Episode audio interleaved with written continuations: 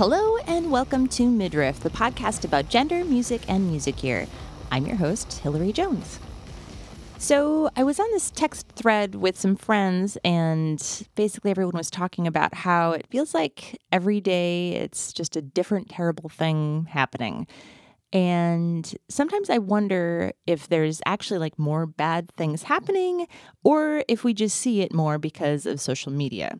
And I don't know, it, it, it feels so heavy and sad and sometimes it's hard to get away from it. Like you're just kind of, it's kind of like on top of you no matter where you go. And, you know, let's be real, it probably is more bad things, but then also those bad things get amplified, right? So it's sort of a both and. And I know for me, one of the few times that I feel like I'm able to get out of that space is when I'm playing music. And you know, I've been in sort of an in between space musically. So it's been hard over the past couple of years to sort of like, as my last band sort of, you know, fell apart during the pandemic, it's been hard to sort of like get that together. But uh, last weekend, I was able to actually spend a little bit of time with one of my projects. We did a little bit of time um, doing a demo recording, and that just felt really good. Like, uh, after three years, we're just like, okay, we're doing this thing that bands do, right? Like we're working it out. And and I hope that you have been able to play some music or get outside or do something that helps you to get out of your head a little bit as well, because it has been a wild time. Um, yeah, so we'll talk more about that in a moment. But other than that, in a couple days, I'll be heading to uh, LA for NAMM. And, you know, if you'll be there, I would love to meet up with you and high five in person. Just scoop me a message. We'll make it happen. I'm, I'm very excited about it. So, uh, yeah, so more about that next episode as well. Speaking of NAMM, today's guest is Laura B. Whitmore, who is founder of the She Rocks Awards, which will be happening Thursday night at NAMM and she's founder of the Women's International Music Network. She is currently Senior Vice President of Marketing at Positive Grid, in addition to previous marketing roles at Korg and others, and writing for publications like Guitar World and being a singer songwriter herself. So we get into all of that and way more in our conversation. And after the interview, as I was mentioning, stick around and I'll discuss music's potential role in preventing mass shootings. But first, I want to thank this episode's sponsors. So, thank you to EarthQuaker Devices, who you probably know recently released their new special cranker overdrive, which you'll probably love and costs a mere $99. If you need a rad new drive in your life, which you probably do, also, they shared a cool special cranker demo with Sarah Lipstate recently, who's always great, obviously.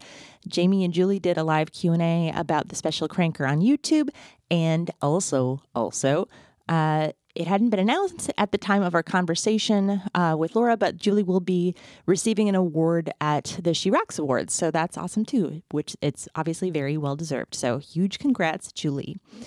Find the special cranker and all of their amazing products at earthquakerdevices.com.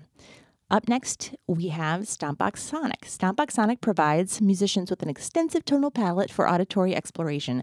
Specializing in effects pedals, they offer a curated collection of companies large and small, some locally crafted, some assembled around the world. Adam and Jen have been helping musicians and sound based artists find their sound since 2009. By working collaboratively through one on one consultation, they do more than sell you a pedal, they ignite the creative spark to bring your music to life. They create a comfortable, judgment free environment for all musicians where sonic experimentation is encouraged.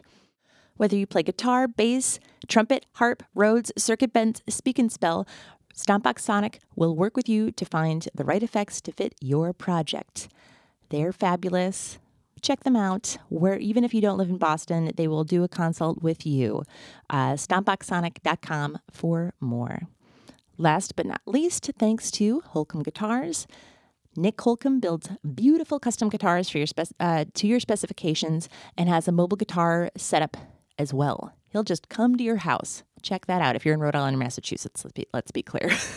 uh, fixing your guitar on site, picking it up, dropping it off, he will take care of that for you no one that I know does that except Nick. Um, at least locally, this is a it's it's a very nice and convenient way to get your work done. I trust him with all of my guitars. He's done a ton of work for me. Has more coming up. Check out holcombguitars.com or follow him on Instagram at holcombguitars.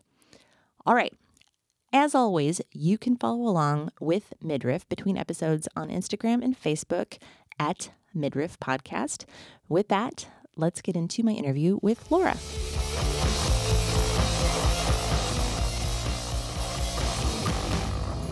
Laura, welcome to Midriff. Hey, Hilary. Great to be here. Thank you. So hey. Much. Thank you for being here. So, for folks who, for whatever reason, might not know you, can you introduce yourself, your name, your pronouns, and a little bit about yourself and your background with music? Sure. It might take a minute. So well, I'm ready. I'm ready. Uh, Laura Whitmore. I am she, her, and I have been in the music industry for over 30 years, just many aspects, mostly in marketing, working with musical instrument companies. I'm currently the senior vice president of marketing for a company called Positive Grid.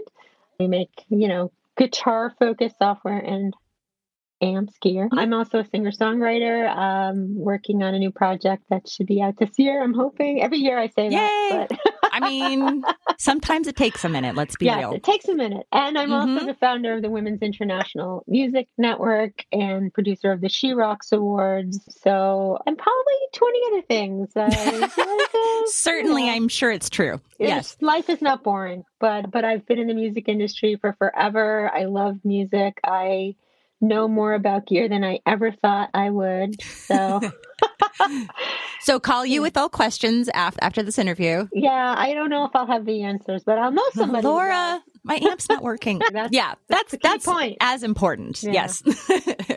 cool. So can you tell me a little bit about your first instrument, like when you were first playing? My first, in- well, so my very first instrument was yes. the flute in elementary school. That's when you like first got introduced to playing an instrument. Mm-hmm. Although I guess my first instrument would be voice because I would always sure. sing. And my, I he hates when I say this, but my brother would always tell me to be quiet. So that was our headbutting. Yep. But I played the flute, and then when I got into middle school, I really wanted to sing, and you can't sing and play the flute. So I traded my flute in for a guitar. My first guitar was, I think it was a a really low end Martin sub brand or something. Oh yeah, I um, don't have it anymore. Sig- it kind Sigma of fell apart. Yeah, but my yeah. second guitar was um, an Applause by Ovation that oh, I had yeah. for a really long time, and I think maybe I still have it somewhere. But my current like go to instrument is also a Martin acoustic electric oh. that I really enjoy playing. Fios has a really nice feeling neck, and uh, I probably yeah. have like you know twenty guitars now. But yeah, yeah, that's that's your general go to. Yeah, my general. The one that stays out is a the mm-hmm. Martin acoustic guitar, and it's not even a high end one. It's one of the I don't know mid range ones, I guess. But yeah. Feels and sounds Do you really know great. the model offhand? Not off the top. I can never. Head. It's like sometimes I'm like I don't know. It's like a they, like when there's all the numbers, yeah, I'm just like I, I don't know. know. I, if it's a Mustang it's a or something, I know. But looking guitar, it's yeah. not like anything special. It's just, yeah, uh, it just feels good, sounds good. I got it maybe three or four years ago um, mm-hmm. when I was doing a lot of performing at the time. Yeah. Remember performing? Remember that? Um, but I also have a Breedlove that I really love, and oh. it's a Kunst body shape, and it's made mm-hmm. of myrtle wood.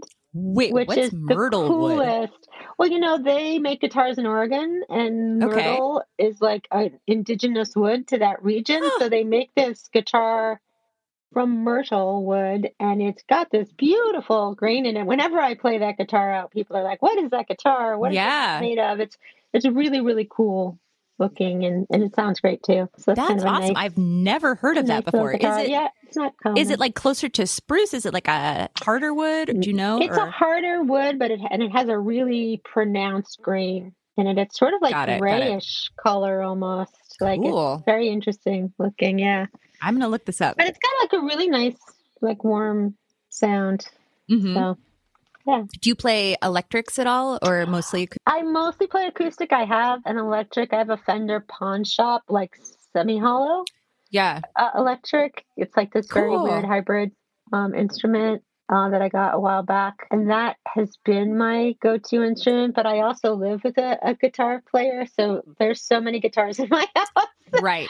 They're like under every bed, behind every piece of furniture. There's yep. a few out for just picking yep. up. But yeah, there's a lot of guitars there. That's convenient. yeah. yeah. yeah. Yeah. I like to have some out so that you can just pick it up for pick 10 minutes and mm-hmm. play a little something or, you know, try It's funny new. how much having having it like under the bed can prohibit. Oh, I know. Just to have to pull it and take it out of the yeah the case. And actually, when I was playing out a lot a couple years ago, mm-hmm. I had a PA set up in my living room, like a little, like mm-hmm. one of those mm-hmm. little tower ones yeah. Fishman. Yep. And it would just be so convenient to just leave it out so that I could just plug in and practice because I wanted totally. to practice through a PA so I could be really used to the like. feel mm-hmm, of that. Yeah. Mm-hmm. So, but that's been put away for a while. yeah. Well, still time. Yeah. Uh, do you do you have other major gear that you kind of come back to pretty regularly, or? Well, I have this little piece of gear. Ooh, it's adorable. it's adorable little Spark Mini. The Spark Mini, which yeah has actually been really fun to try out. This is one of the early like prototype models, but it's battery powered. So we were actually outside the other day and we like mm-hmm. plopped it in the back of the car and just were playing and hanging out tailgating with it. So how many? Kind of how so, it, how many watts is it, and what's the speaker size? It's ten watts. It's, it's literally in your hand. I can it's, see. It's, it's like literally te- like the size teeny. of like a like one of those little tissue boxes. I put if yes, I bring it forward, that's exactly it. Yeah, but it's like yeah, it's little, right? it's ten watts, and it actually like it's kind of freaky because it mm-hmm. sounds mm-hmm. surprisingly big. Like it's kind yeah. of mind blowing. I don't know hmm. honestly how they do it. It has, it has a speaker like a a, a passive. Oh port like in the port, bottom. like a port on the bottom. That's yeah, interesting. Okay, cool. And it's got two speakers. I don't know off the top of my head what what they are. What yeah. The, what size they are. They're little. Teeny tiny friends. Yeah. but they're like skewed for you get a little separation of, you know, the stereo field and um, Yeah. Um, and actually the the the spectrum like separation is really clear and yeah. like kind like it's mind blowing, and and I play music through it too. It's one of those things you just leave on your desk. Mm-hmm. But but so that, and then I also mm-hmm. have this piece of gear. I didn't plug it in for this, but my Shure oh, M- MV7, yeah, MV7. Like for podcasting mm-hmm. and recording. Sometimes I'll do a little demo with it. I don't love it for vocal like singing. It's a little too dampened. I, it's probably settings in it I could change and make better, but mm. it's super convenient just for doing a little demoing and stuff. So yeah. I have it on an arm over here and that's, That's really nice. handy. Yeah. Well, it's not as big as the SM7B, so it's like if you have yeah. it right in front of you, it's just like kind of pop it over and it doesn't yeah, it's not. That big and it's like it sounds like for speaking. Yeah. I should have used it. It sounds really amazing. I was, was like, here oh, all along. I get my adapter out so I can plug it into my computer. Yeah, it's okay. It's all right. And then here's like I use this piece of gear to do to record. I I record podcasts and other things mm-hmm. with it. This little Zoom multi-track digital recorder. H four and H six. Six. Okay. Yep. Recorder. Cool. And it is great. When I bought this, it was when you were still going out in the world to interview people mm-hmm. in person and you can plug multiple yep. mics into it and have like, you know, that way you could mix it later. Um, but now I just put my phone into it and do oh. like I can do phone interviews through it or or from the computer too. Like That's cool. You can just take the uh, headphone out from your computer and route it into this. And so it's been really, really handy. yeah. So you use it like as an interface basically. Yeah, well, you can use it as yeah. an interface mm-hmm. or you can use it out in the field too. So so many options. yeah, so those are kind of my go-to things right now, and uh, you know, there's probably a bunch of things depending on what I'm doing, like other little interfaces and mm-hmm. you know, mics, lots of mics. I used to work with some mic companies, so there's mm-hmm. always they just there's all these hidden mics around as well as guitars, you know. Nice. I don't really have a space. I have this tiny room, but I don't yeah. have a space that's dedicated to music making where I'm living right now. So lots of things are tucked away in different places. But yeah. Yeah. Yeah. They're there if you need them. yeah. They're here. I actually it was funny. I went out to a couple weeks ago. I went to New York and I interviewed uh, Michelle Zauner from Japanese Breakfast. So I brought my mm-hmm. little recorder. Oh yeah. And I had to really dig to find like my like SM fifty seven. Yeah. I'm like, like I know they're here somewhere. I, I, really yep. was like Mike's mic cables. Oh my gosh, I was digging around. but I found them. Yeah. Nice. So, so you mentioned, you know, that you work for Positive Grid and you showed us the little amp here. You yeah. showed me the amp. You talked about the amp for everyone else, but right. I got to see it. Spark so Mini. if you want to see it, you can look it up on the internet, everyone. But there's some there's a software aspect of to to the the Spark stuff that I think is interesting as well. And I was thinking about it in and I'll let you explain what it is a little bit yeah. more, but I'm thinking about it as far as like the ways that it can kind of help people who might be nervous about either like going to, you know, going to lessons. They're like, mm-hmm. I don't want to play in front of other people yeah. or like going out to buy a amp because you can buy positive grid amps like direct. Like, can you talk a little bit about the yeah, sort of barriers yeah. you're breaking down there? For sure. Well, first of all, you're right. The Spark, um, the Spark Mini and the regular Spark, which came before the Mini one. There's a bigger mm-hmm. one called Spark 40 um, 40 watt version. There's an app that goes with it. It comes free with the product. It's very, it's very intuitive, super mm-hmm. easy. You just connect it and it works. And it's really fun to kind of go in and like, you can go in and change out the gear. I have connect. Well, are people going to see this or they're just going to hear it? They're just going to hear it. Yeah. But it's, it's got like all kinds of gear in it. You can see the signal chain. You can easily like turn this pedal off or like tap it and mm-hmm. like adjust it virtually. Super fun because you know you can just go in there and try different amps or different setups and then there's a um, there's an online like library where people can upload and share their setups using the gear oh, cool. Tone Cloud so you can go up there and just be like, oh, I'm learning a song, oh, I'm learning a stick song. Like maybe there's mm-hmm. a sound somebody already put together for this song. You can just search it and find it and download it right into your app and yeah. it sets it up. We were talking about and, sticks before. Everyone. Yeah. Oh, sorry. Um, yeah. So yeah, we're talking about sticks as one does. We like but but yes, there's also some other really cool interactive features in it. A couple of them like that you you know that sort of address what you mentioned is you can you know, you can just pull a backing track up through the app mm-hmm. from YouTube and it'll just play in your amp and then you can just play along. So yeah, yeah. you just want to play a blues, like you can just find one and hit play and it'll just play mm-hmm. right through your amp and then you play along with it super easy. So it's really fun to kind of you have your like little backing band right there or learning a song too. Also it has it has a smart jam feature so you can just start playing like a little groove or some notes or something and it'll build a backing track around you for That's you. That's so wild. Yeah, we are living so in the wild. future. It's like like your robot backing band, right? Very sophisticated robot backing mm-hmm. band. So it'll play with you and we actually just did an update to it where it'll like kind of sense like, oh, you're being a little more intense here. Like, we'll intensify the backing track. Or, oh, no, you're being really chill. We're like, pull it back.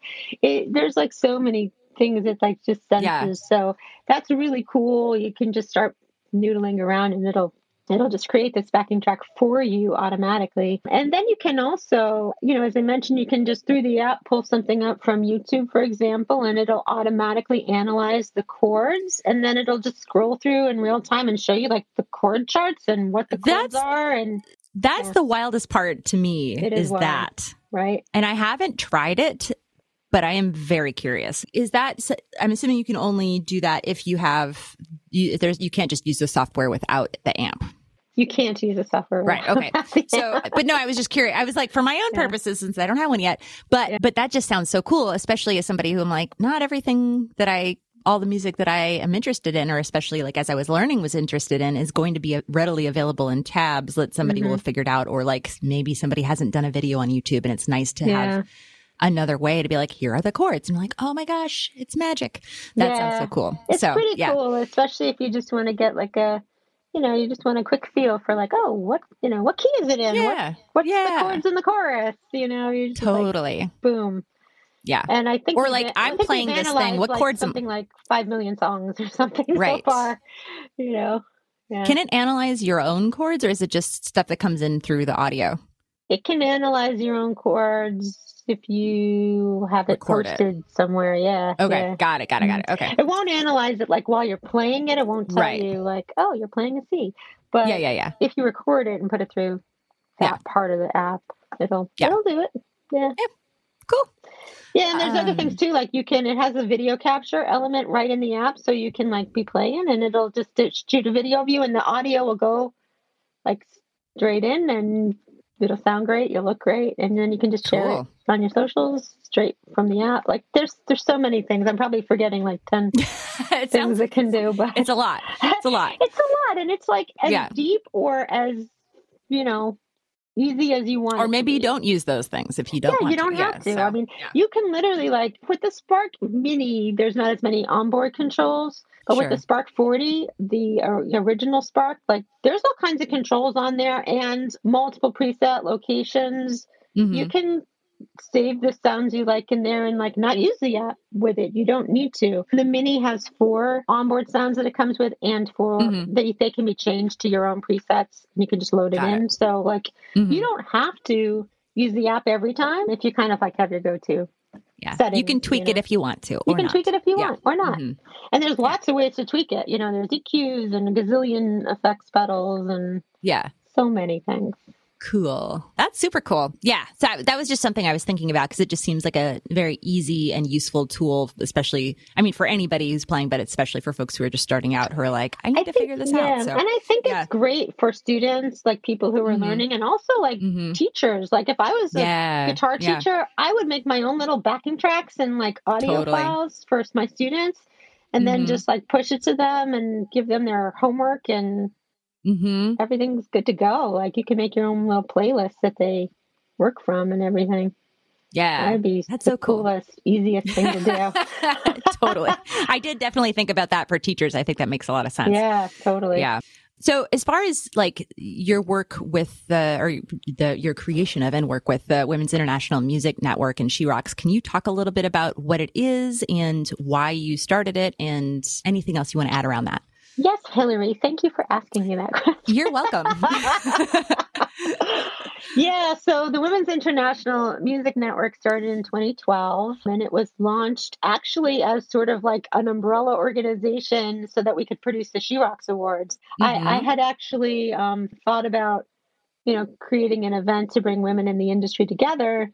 Mm-hmm. And when I was launching that event, I said, oh, it shouldn't just be about this one event. Like, there should be more, right? So mm-hmm. I did launch the idea, the She Rocks Awards and the Women's International Music Network at the same time. It's our 10th anniversary this year. We're still like do we're still doing everything we do, which is, yeah. you know, not only do we produce this really um extravagant and inspiring event that includes, you know, celebrities, performances, really inspiring speeches, you know, just amazing women together in one space like inspiring each mm-hmm. other. But we also do uh, ongoing, you know, educational events and panels, showcase opportunities. We interview, we have hundreds of interviews of women in the music industry on our website, which is thewimn.com. It's T H E W I M N.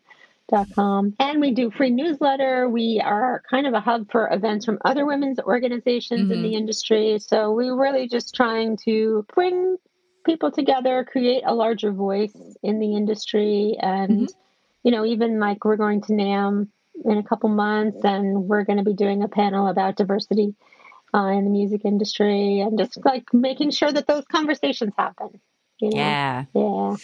That's awesome. I'm hoping to be there, so that would be exciting. Yes. And this year, like I mentioned, it's our 10th anniversary mm-hmm. of the She Rocks Awards. It's June 2nd, so it's the Thursday night before the NAMM show in mm-hmm. Anaheim, and uh, it's open to the public. So there'll be there's tickets on sale right now at sherocksawards.com. And you know, if you can't make it to Anaheim, we'll be uh, live streaming with some oh, partners, cool. including AXS AXS TV and uh, Parade.com. So there'll be places for you to do you watch. so can you share a few of the like headlining folks yeah yeah we haven't announced everybody yet but we are on there's more Dionne Warwick this year mm-hmm. yvette young um who's a great guitar player um, oh my gosh such a shredder I, I saw that guitar world just published um, steve vai's list of his five favorite guitar players and she's uh-huh. on the list so i was like yeah. that's so funny i saw that article and I did get a chance to read it. Yeah, but that's, look at it. That's that young. All and good. then Carmen Vandenberg from Bones UK. She's a mm-hmm. Blackstar artist, so she's going to be there. And then we're having like Lzzy Hale from Halestorm is one of our co-hosts, along with Katie Daryl, who's one of the hosts at AXS TV. So the two of them will be hosting together. And our opening act is Tenille Arts, who is this young country-ish singer songwriter, very talented. Cool. won a bunch of awards. She's from Canada. And lots more coming that we're just getting ready to announce. So, yeah. Cool. You can sign up for the newsletter at thewimn.com. It's no, it's free. And then you'll free. Did you'll you hear know. that, people? Free. Well, yeah, it doesn't cost anything. Go up there, sign up. We don't bombard you with ridiculous amounts of email. Right.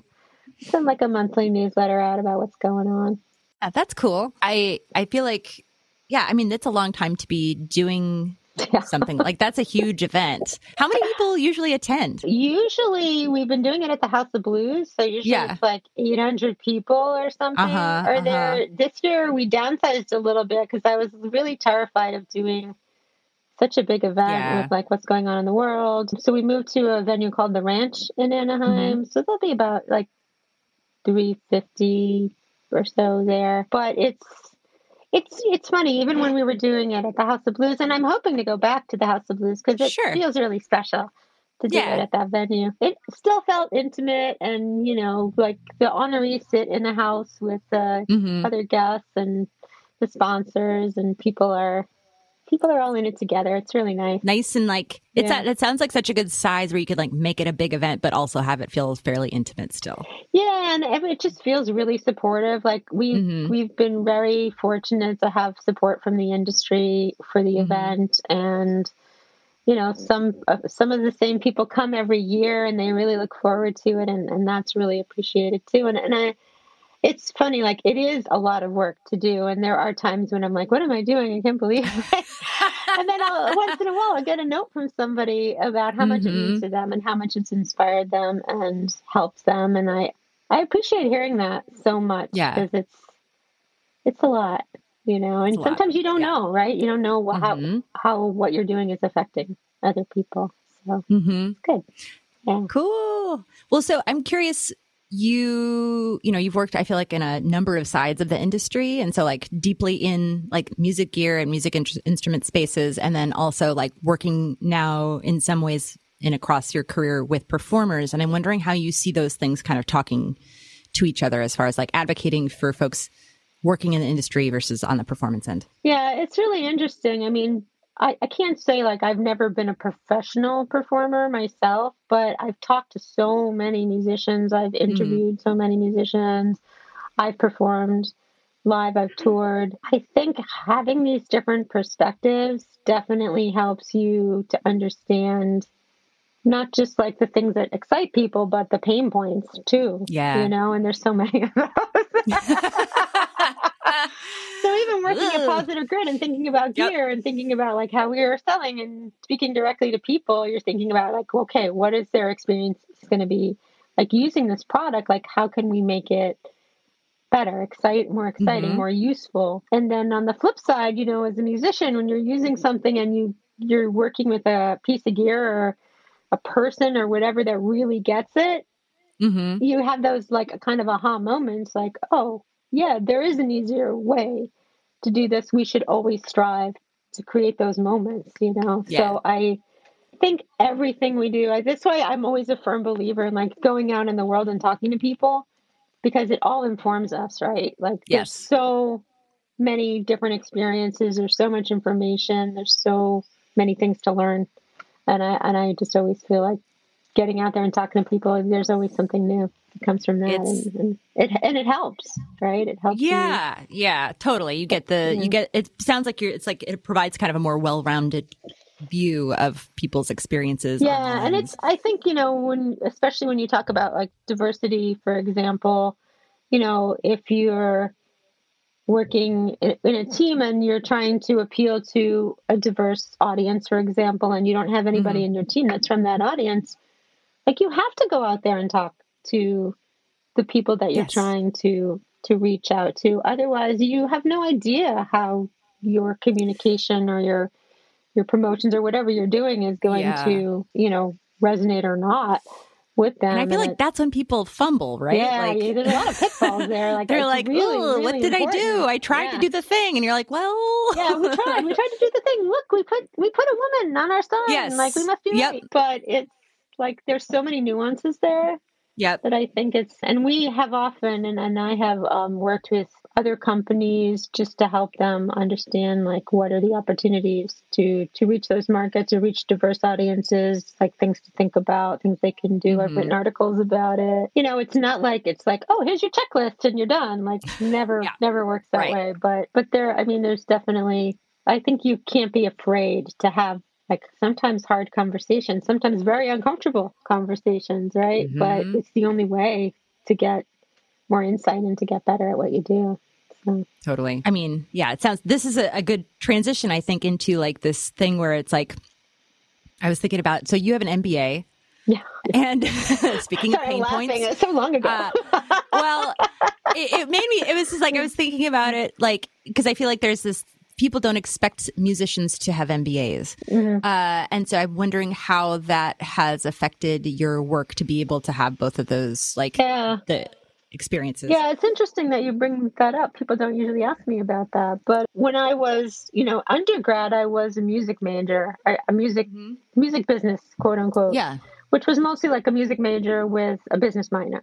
Right. And there was a few classes later in in that that they tried to combine like the elements of music and business together. And mm-hmm. there was some helpful information there. But when I left school and started to work, my first job was at, at CBS Records working in mm-hmm. marketing. Mm-hmm. And then my career went and moved into marketing like the whole time. And, and I yeah. got to a point where I was like, I was gigging a lot actually um, in a lot of bands, um, doing a lot of singing. And I was working for Korg USA in New York and mm-hmm. I, I, got to the point where I was like, man, I have to make a decision. Like, am I going to really focus on music or am I going mm-hmm. to focus on my career in marketing? Um, and I knew like if I went to to school to get an, a master's degree that I would not be able to do yeah. everything. There's just, there was just no way I could mm-hmm. be gigging as much as I was. And go to school and I, I, sort of felt like I really loved marketing, but I didn't, I never had training. I had like one class. So I decided to go to school. I actually waited too long and I, none of my credits transferred. Like I oh, literally no. had to start at nothing and do it all over again. so I'm going to tell you right now, if you have any inkling that you might want to get a master's degree, don't wait. I think I Yikes. think the limit was eight years or something, uh-huh. and I had waited longer than that, and I no. I had to go back. Um, mm-hmm. But I I learned so much from it, and it was really great because I was working in marketing. So as I was learning things, I could apply them right away. And I will say that some of the things that I learned, I still think about to this day, like, hey, mm-hmm. we got to do our SWOT analysis. Like, right, totally, yeah. Like, like, well, you said pain point, and that's what made me. Yeah. That was like, oh yeah, here we are. We're doing SWOT analysis. SWOT analysis and pain points. Like, I mean, I think it's interesting. Like, it gave me a really good baseline, and you know, I've been in marketing for like mm-hmm. I said decades but mm-hmm. I also think like marketing in particular has evolved so much and it's sure. it's kind of terrifying as a you know and I, I don't want to say i'm an older person but i'm probably older than you know a lot of people in the music industry and marketing and you know keeping on top of every every new tool and every new technique and all the mm-hmm. tracking methods and you know yeah. all the different choices it's a it's a lot right so mm-hmm.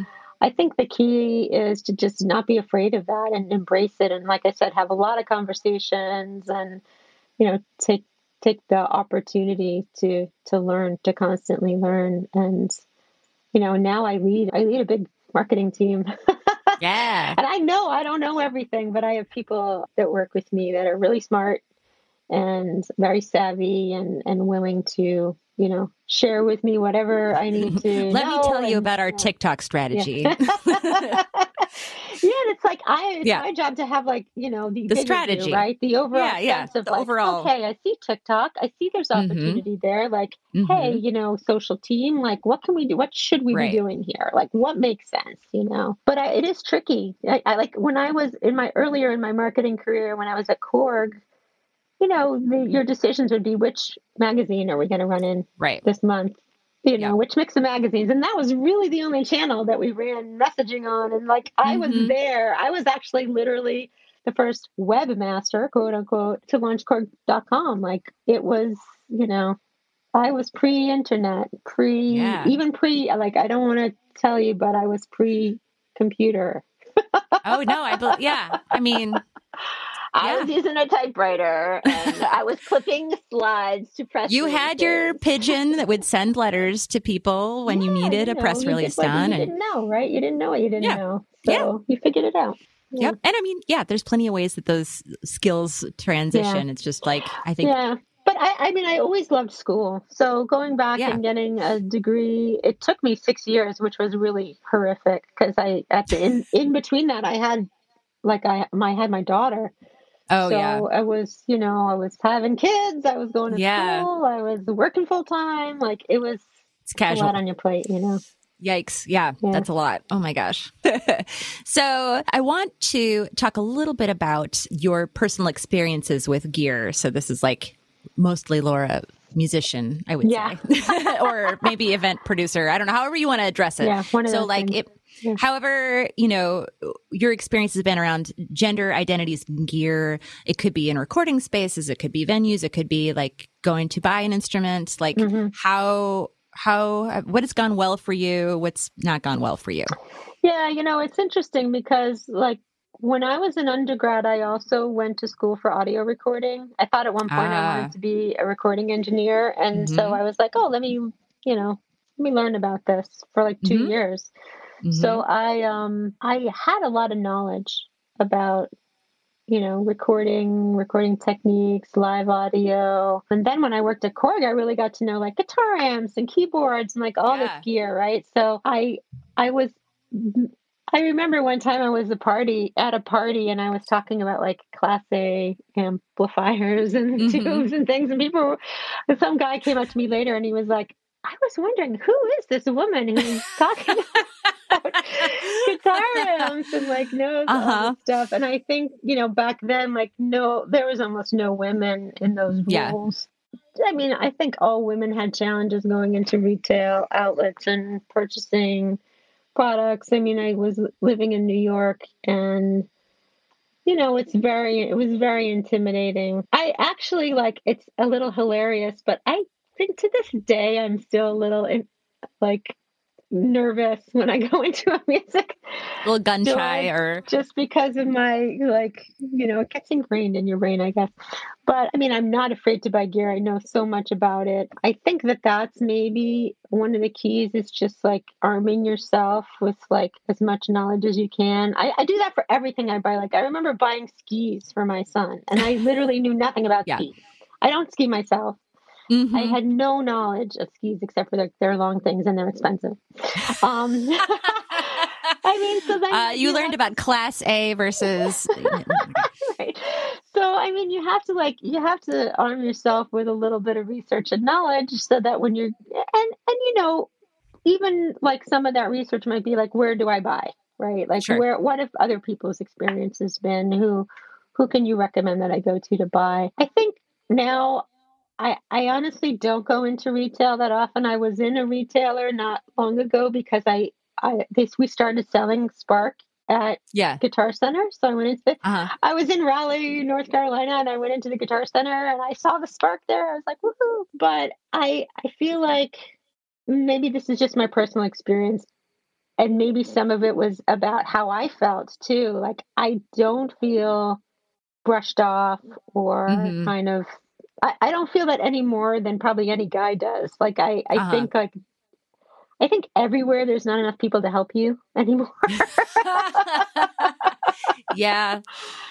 And I think yeah. like sometimes when you go into retail, things seem like a little haphazard and it might be like a little tricky to kind of navigate stuff. I do probably at this point like research online and then just go to retail to like try something or you know, or to get an accessory like, you know, yeah. cables or stuff like that. But I, I, it's funny, like one, actually, one experience that comes to mind was at some point I needed to get some specialized cables. And I think I was in New York City and I went into I probably Guitar Center or Sam Ash or one of those stores.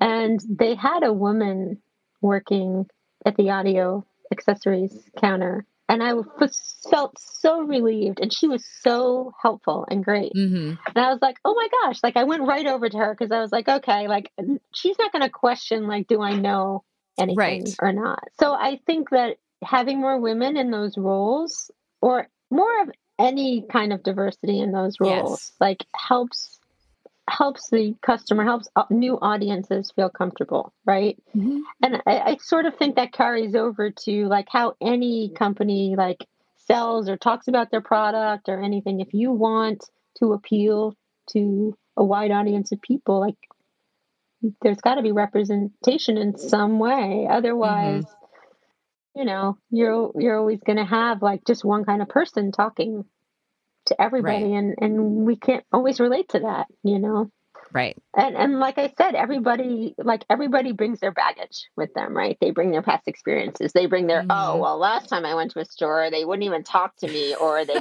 they thought my boyfriend was the one buying or whatever it was so i mean yeah. I think like even retailers who do a really good job, they're they're going to have to deal with like people having those experiences, right? So you want to make it as I don't know, welcoming, friendly uh, as possible.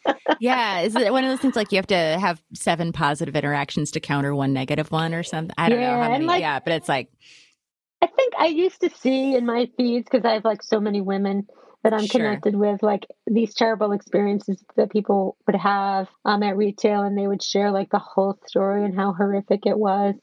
I'm not saying that it's all better because I know it's not, but I've seen that less so I'm yeah. hopeful that that's an indicator. But yeah. I also do think that the, you know, the surge of like the online experience and how you can get pretty much anything you want. And if you get it and you don't like it, you can easily like return it.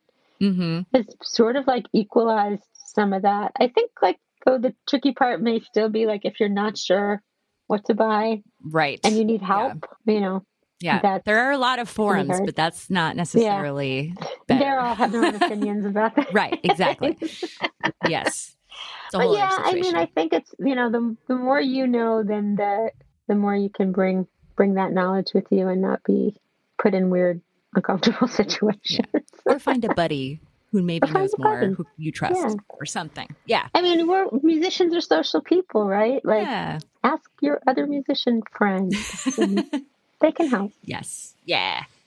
yeah. I, I was thinking about this too in terms of like, so I, I was, I listened to your Tone Mob interview, which just came out. And so I was, I was, I, one thing that you had said kind of stuck with me, which was that, that, you know, when you were coming up in the industry, that a lot of women were taught to like suck it up kind of thing. And, and that like now your daughters don't stand for that. But I feel like there's, I, I hear that still sometimes where people are like, well, I had to sludge through this and, you know, and therefore you should too, like that kind of thing. Do you, I don't, and that's, that sentiment really bums me out. yeah. I'm not saying you had that, but I've also seen I, that. I guess. So I'm like, wondering how to counter it. Yeah. I think it's like, it's this weird balance too, where you're like, yeah. Okay, this is just an example. Like, yeah. you know, maybe your boss says something that you take exception to, and you're like, oh my God, I can't believe, like, they said that. Like, I'm going to tell mm-hmm. HR. Like, that's not cool, mm-hmm. you know? Mm-hmm. Whereas, like, for me, I probably would just brush it off because I'm like, mm. oh, like, that's not right. But I've had so many worse things happen to me. Like, in my perspective, that's right. not that big of a deal. Right. Right, right. So I think it's all about, you know, similar to what I said about the baggage that you bring with you into the store, right? It's all about your mm-hmm. own experiences, your own mm-hmm. expectations. And you know, even expecting someone else to react the same way that you do is not realistic. Like, yeah, people have their own experiences. So, you know, that whole like, well, you should just suck it up. You know, sometimes that's about how your parents brought you up, or mm-hmm. what your teacher said, or mm-hmm. you know what you heard from other places, and sometimes, you know, th- that's the way that people think that they need to help somebody yeah live in the real yeah. world right that's a good way to that's a yeah. good way to put it i think it's like it's it's because I, I, always see, hear when i hear people say that i was just like but don't you want to help other people but i guess you're saying that that is their way of yeah saying like, that they're like, trying oh, to help well, them that's how i like moved forward right. i learned like I got to have a thick skin. Like there's yep. like some things, you know, this whole like idea of choosing your battles, right? Like you mm-hmm. can't fight about everything. yep. your whole life is going to be about fighting. And like, yep. there's always something to fight, about. yeah. There's always something that goes wrong. There's so many things, you know. So I think part of it is just being able to find like a balance within yourself that you feel good about of like, mm-hmm. okay, this I'm going to tolerate and this I'm not going to tolerate. Yeah. yeah, I think yeah. that's a good point. Just having like very clear lines about what's acceptable yeah. for you. And sometimes you yeah. don't know though, right? Like you you're st- you're put into these situations yep.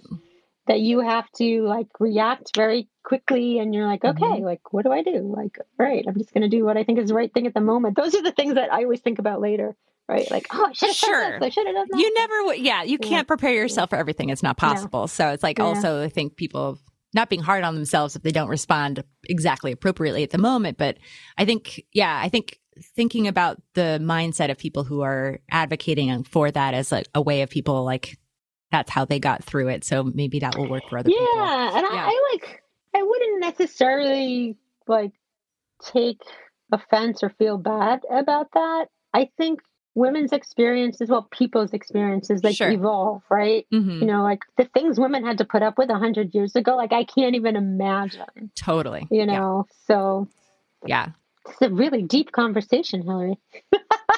so many nuances. But that's the thing, right? There are yeah. so many nuances, mm-hmm. and I think that that's like the thing. The thing that I um, always advocate for is like you know, open your mind. Like, why is this person saying that? Oh yeah. Why is this person bringing this idea? to the table. Yeah. Like, you're not always going to like it. Like sometimes no. yeah. people bring ideas and you're like, what? Yeah. But, and I get it. I get why mm. people have that viewpoint because it is, I, it makes like they had to do it themselves and that's what worked for them. Yeah. It makes sense. Yeah. And they're like, you guys have it so easy. Like you should Exactly. Yeah. Yeah. right. Exactly. Yeah. So yeah. So yeah. I wanted to dig in a little more. So thank you for allowing me to do that. So if there were any, if you were speaking to folks in the music gear or like music instruments industry gear more broadly and they and folks were coming to you asking for some like general recommendations about making change um, as companies like what would you tell them what are your recommendations are you talking off? about making change with their products making change with, with their with process? with around yeah no around gender uh, oh, and diversity gender, specifically yeah. yep yeah i mean i think there's some company like i it's interesting like as i mentioned the She Rocks awards 10 years right I yeah. do see more companies more interested in talking about diversity and talking about, mm-hmm. you know, what do we do? How do we do this? How do we bring more diverse people? Like not just in yeah. as customers, but within our own company. And I think that totally that's a real key too, is if you, you know, prioritize diversity within your company, then it'll mm-hmm. it'll spread out into other yep. facets. But I also think this is what I've always said. Like we can't be passive about it. There's if we're passive, then the pace is so glacial that like in our lifetimes you won't see any yeah. real movement. So I mean, you have to be super proactive. And sometimes that means, like, okay, I'm going to create an internship program where I purposefully make sure there is diversity because otherwise, there's no there's no like training ground where you're going to get like automatically like all these diverse people are going to apply for your jobs like they have to have experience and it's kind of a catch 22 mm-hmm. right like if right. you don't help them create the experience then they're never going to have the experience so i think you know i always talk about being proactive in you know training the next generation of new people that you bring into your company that you work with that you represent i think there's a bunch of companies that are doing a much better job of representing diversity, mm-hmm. you know, in like the videos they do and the people they use yeah. in their marketing and like the artists that they work with, you know. Even it's funny, we are talking about Martin Guitar because like back in the day, I always thought of that brand as like a really traditional guy focused yeah. brand, and they have been very purposeful in mm-hmm. diversifying like who are they who are who are the players they're working with? Who are they talking to? What you know? How are they talking about their products? I think it's all of those elements, and then just a little bit of like an undefinable like dedication to like making sure it happens and it's right it's really tricky like i will say this even myself when i am doing a panel when i'm doing mm-hmm. the She Rocks awards when i'm doing any event i'm thinking mm-hmm. about not just do i have women there but do i have diverse women yeah. right and it is not always easy. Mm-hmm. It is not easy for me as somebody who knows tons and tons of women in the industry to find like a person of color to be on my panel, for example. But I I'm really committed to that, and I I like sometimes I'll fail. I won't be able to find the person there. There's nobody available, or there's not the right. We're talking about a specific topic, whatever whatever the reason is. Mm-hmm. But I at least I feel like made a very concerted effort. Yeah. And it was I was very conscious of it. So right. I think like just having not just like that consciousness, but the will to like spend the extra effort is is really important. And and I think that comes across in this kind of genuineness too. Mm-hmm. In like what you know what you're trying to do because like it's so easy to just do the lip service part without actually really feeling right. it you know right so I think it's like I said, it's really tricky, and it's something that we have to kind of help grow because it, yeah. it's not going to grow. It'll grow by itself really, really. Slow, it's got to be intentional. yeah, give it a little push. It needs a little push. A little it's push. not going to happen. My whole, my whole thing, yep. you got to give it yep. a little help.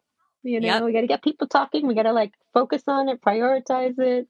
And and I will say this, like the musical instrument industry, like I see it getting better. I definitely see more yeah. women working at companies in the musical instrument industry. But yeah. I think the racial diversity element is terrible.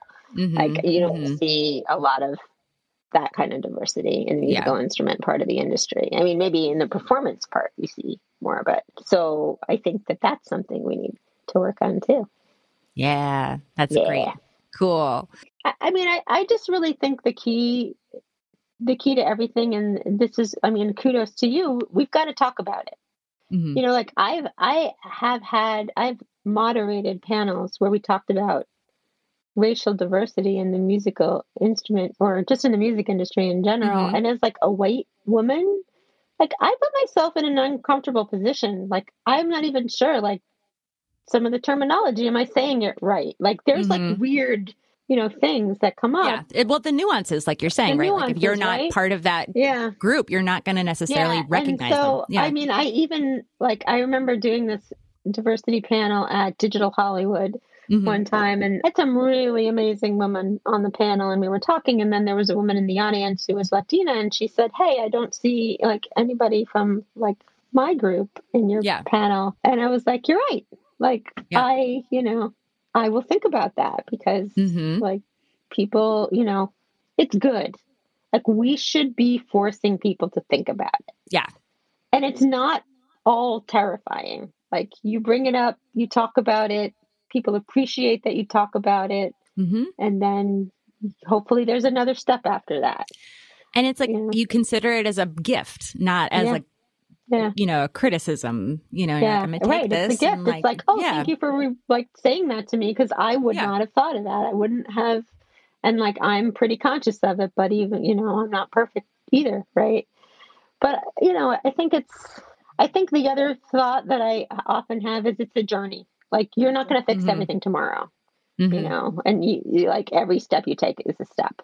Yeah. You know, so yeah. Yeah that's all really good. I think. Uh, I'm, the- I'm also not super militant about it. I know some people, I, and I don't mean that in a negative way. Like I sure. think some people are very, very passionate about you know the ideas behind diversity, making sure diversity happens, being upset when it doesn't happen. Mm-hmm. I've I don't know why I'm not like I'm not like that. I I I think I'm more I don't even want to say accepting. I know the real world is very flawed. I guess that's uh-huh. how I feel about it. uh huh. And like sometimes the, you know, I used to write for Guitar World. Like I was yeah. one of the editors for a time at Guitar World, and people would say to me all the time, like, "How can you work there? Like they are so sexist, right?" Mm-hmm. And I'm like, "So what would you have me do? Not try to bring another voice to right. that platform? Like I, I know that's not right." But I also mm-hmm. know like the only way to make it right is for me to be there, like doing what I'm doing. Right. right. So it's like it's yeah, it's this like weird balance. I mean, it's this is the thing is like people are coming at this from different places. Like it's helpful that yeah. there are people who are going to be like people who are like really sticking to it no matter what, yeah. no matter what the situation, and having those voices, and then having people who are able to do some of the change like within the organizations, yeah. and then people like individually being able to like make choices with their money and you know like mm-hmm. all of those things kind of come together like at the industry level you know yeah. like NAMM or things like that you know like yeah. there's lots of different ways that you can make change and I think yeah, there's space for all of them I guess that's right and I think just respecting that like you know people are going to bring like different things to the table right mm-hmm. and some are going to bring this huge passion and that's great like that's important and some are going to like you said they're just going to bring these other pieces of the puzzle yeah. And sometimes it can just be like support or it can mm-hmm. just be like, hey, Laura, that was great. Like it mm-hmm. doesn't have to be more than that sometimes, right? But yeah, there's a lot to do. So every piece helps. exactly. yeah. Find your puzzle piece and puzzle piece. make it work. So as we're closing out here, can you share, you know, some things that maybe you're psyched about coming up and how people can stay in contact with you? Yes. Well, I'm definitely psyched about the She Rocks Awards coming Certainly. up in less than two months, which is insane. Woo. And also, we'll be there exhibiting as Positive Grid too at the NAMM show. So that'll be really fun. And there'll be lots of gear for people to try and check out. So that'll be cool. cool. Otherwise, I'm, you know, as I mentioned, I'm just working on music and trying to get this project I've been working on for more than more years than I want to admit actually finished. uh-huh. There's this album I've been working on with a co-writer called Girl the Album that is almost done. We're so close. You know, it's so funny. We were actually about to go into a recording session to finish this album the weekend that lockdown happened. No. So we didn't do that, obviously. Uh-huh. And I also think like the last maybe year and a half or so, I was very uncreative. I like yeah i was working a ton, but I wasn't really working on music. Right. And you know, that that whole that whole period of time was very intense. You know, yeah. was a lot of energy focused on are we going to be safe? Is my family going to be safe? Like, mm-hmm. how do I go to the grocery store? Like all those things, and it definitely drained a lot of like creative energy yeah. from me. So some yeah. things got like put on the shelf for a little that, for a little while but I think I'm starting to feel it all come back. All the juices are flowing, and uh, yeah, I'm very excited to have the girl album done and in the world, and and I also am really dreaming of like like just playing an open mic sometimes. Yes. yes. I, believe in you. Take my guitar and sing a song mm-hmm. and meet other musicians and hang mm-hmm. out and have a mm-hmm. cup of coffee. Like that's what I want to do. It's a very I think un- that like it's a very humble idea. But I think you can do it. I think you can do it. I think I can do it. But uh, I mean, other than that, I mean, we're just, gosh, I spend a lot of my time thinking about guitar amps and gear. we can talk about it all day. If yeah. we had all day, I would, yeah. I would recommend it. cool. But yeah, thank you so much. I, I, um, yeah, I mean, I'm always f- trying to find new ways to talk to people and new people to meet and uh, new ideas. So well, this is awesome. And I appreciate very much all the work that you've been doing in the industry for the past 10 years and beyond because I, I, yeah it's just it's so important to be having these conversations obviously i feel strongly about it but yeah. um but yeah but i really appreciate that you've been you know cracking away at it yeah, and thank not you. not stopping yeah yeah it's so it's funny sometimes i look back and go like wow i've been like working on this for for many years now and i mean my understanding of like the scenario the world has has evolved and mm-hmm. and i hope a lot of other people just from being a part of those conversations. Totally. Well thank you so much. I really really appreciate having the opportunity uh, to talk to you and hopefully i'll get to see you at NAMM yeah awesome. I hope so. All right. Thank you. Thanks. I really enjoyed getting a chance to talk with Laura, and hopefully, I'll get a chance to meet her in person at NAMM very soon. If you are going to be at NAMM, I believe there are still a small handful of tickets available for the She Rocks Awards, so get on top of that right now. All right, so if you don't know, my educational background is as a social psychologist, like a researcher, right? So, one of the things that I try to do to make myself feel better is to learn as, when there's something bad that happens is to learn as much as I can about something as a means of sort of gaining control of a situation and potentially figuring out how to make change. And, you know, while I haven't been digging into the academic research yet per se, which is something that I would really love to do, um, and maybe I will soon, I've been consuming a lot of like podcasts, articles, things like that about mass shootings and how folks become mass shooters. And I'm in absolutely no way an expert on this. That's my initial disclaimer here. But I did want to share a couple of quick thoughts. Um, so, one episode that I listened to, uh, that I've been thinking about a lot is with uh, researcher Jillian Peterson and James Densley, and I'll add a link in the show notes to that. It's from the New Yorker Radio, Radio Hour, and they spoke about the similarities between mass shooters and you know even if they have somewhat different motivations right so as we've seen potentially from the buffalo shooter and the shooting um, in uvalde texas i've been I've been whipping around, you know, some combination of like guns, masculinity, vulnerability in my head now for the past week, um, and obviously that percolates a little bit more every time there's a mass shooting. But, um, but yeah, it, I, I, I don't doubt that there's that guns play a huge, huge role in this problem, right? Like there's no doubt. Um, you know, access to an assault rifle inherently turns something that might be a stabbing or a shooting into a mass shooting, right? That seems pretty obvious. However, in public health, they often talk about the idea of moving upstream. And I might have mentioned this on the podcast in the past. It's basically like thinking about the root causes of the problem so you're not having to like go downstream and have to deal with like whatever happens after the problem. You don't you want to be able to do things as preventatively as possible, right? So when we look at what causes someone to do to want to shoot someone in the first place, we can see that the gun alone didn't make the person shoot, right?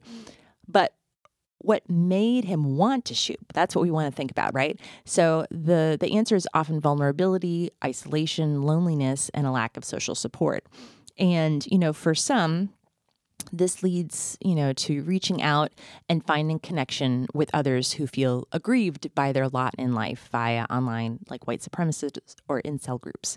And uh, for others, they might turn what might otherwise manifest as suicidality externally onto others. And, you know, one thought that I had had this week was about the role that music can play in prevention of mass shootings, right? So, you know, music can't do everything, but it can help. And even if it isn't music, making sure that all kids have their thing that can fill that role is extremely important, right? Uh, you know, music for many teenagers, it's able to provide them with like self esteem, self expression, social support, connection, and community. And, you know, channeled healthily, it may have the ability to stop those root causes before they become an issue. And of course, you know, this doesn't work if they're listening to white supremacist bands or, you know, something like that.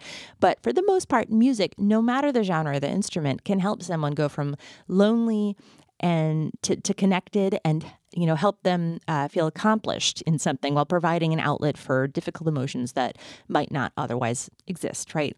And obviously there's a lot of factors. This is not a like one factor issue. Uh, it could be that there's obviously anybody who goes out and you know kills someone there's there's a mental health component to that as well. But uh, if you can kind of like cut all of this off, if someone can recognize, if someone's connected enough to recognize that someone has these issues coming up because they're in community with them, maybe around music or something else, that is one way to sort of stop things before they start. All right. If you enjoyed the podcast, please rate and review it so more folks can hear about it and stay in touch on Instagram or Facebook between episodes. Thanks for listening.